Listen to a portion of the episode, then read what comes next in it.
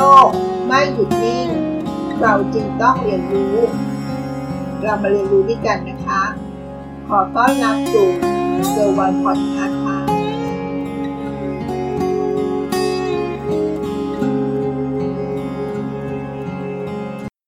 สวัสดีค่ะ ยินดีต้อนรับสู่เกอร์วันพอดคาสต์อยู่กับยุ้ยราตรีวิสิตสรวงนะคะ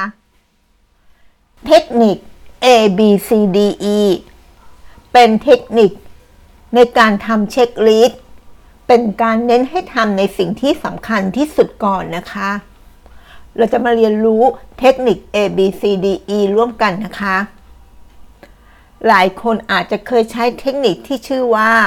ทำ to do list เป็นการจดสิ่งต้องทำเป็นข้อๆ เพื่อเตือนตัวเองว่า ในแต่ละวันเราต้องทำอะไรบ้าง แต่ในสิ่งหนึ่งที่ to do list อาจจะไม่ช่วยเราเท่าไหร่นัก ก็คือการช่วยบริหารและการจัดการเวลาชีวิตของเรานะคะ วันนี้บทความนี้เขาจะพาเราไปรู้จักเทคนิคที่ชื่อว่า A B C D E กันนะคะ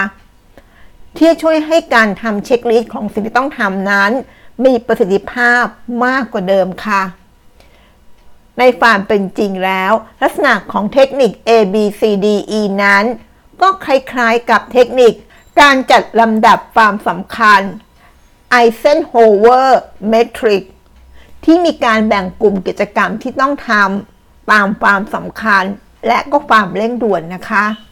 เทคนิค A B C D E นั้น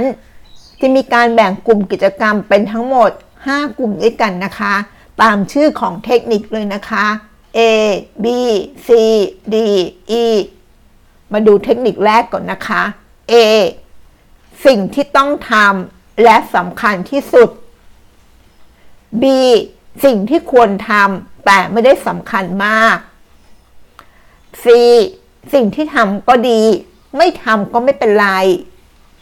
D สิ่งที่มอบหมายให้คนอื่นทำได้ และ E คือสิ่งที่ไม่จำเป็นต้องทำเลยนะคะ A ตัวแรก สิ่งที่ต้องทำและสำคัญที่สุด กลุ่ม A นั้นคือกลุ่มกิจกรรมที่ต้องทำเป็นสิ่งสำคัญที่ไม่ทำไม่ได้นะคะ และหากไม่ทำจะสร้างผลกระทบเป็นวงกว้างให้กับผู้อื่น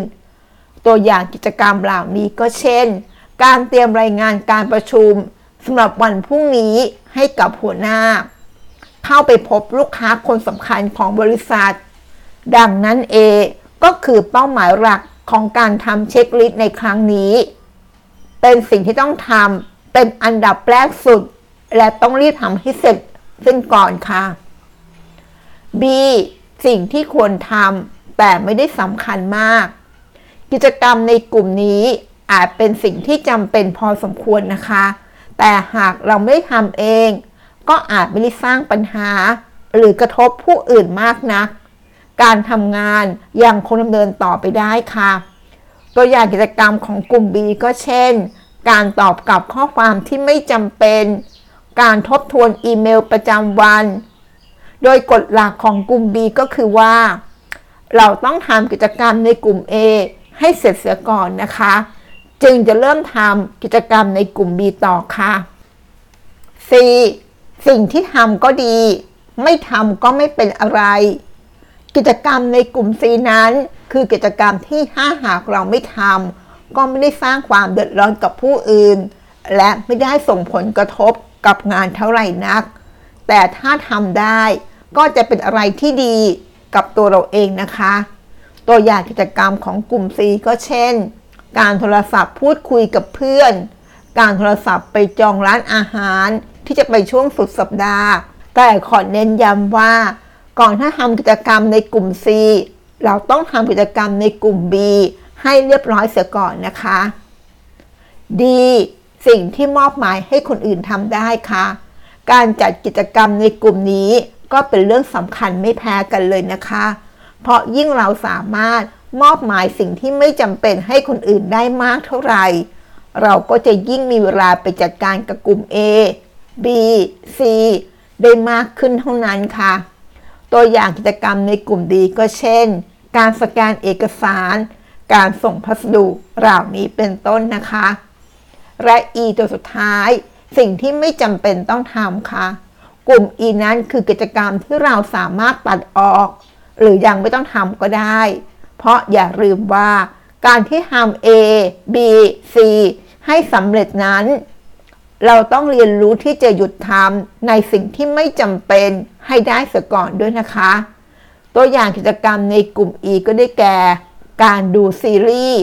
การเล่น social network นั่นก็คือเทคนิคของ A B C D E สรุปง่ายๆก็คือว่า กิจกรรมในกลุ่มของ A B C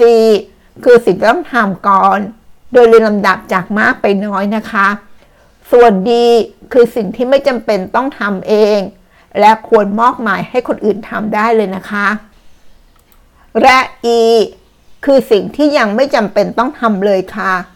แต่ทั้งนี้ หากในกลุ่มเรามีกิจกรรมที่มากกว่าหนึ่งอย่าง ก็ให้จดบันทึกเป็นเลขใส่ไว้ข้างหลังก็ได้นะคะ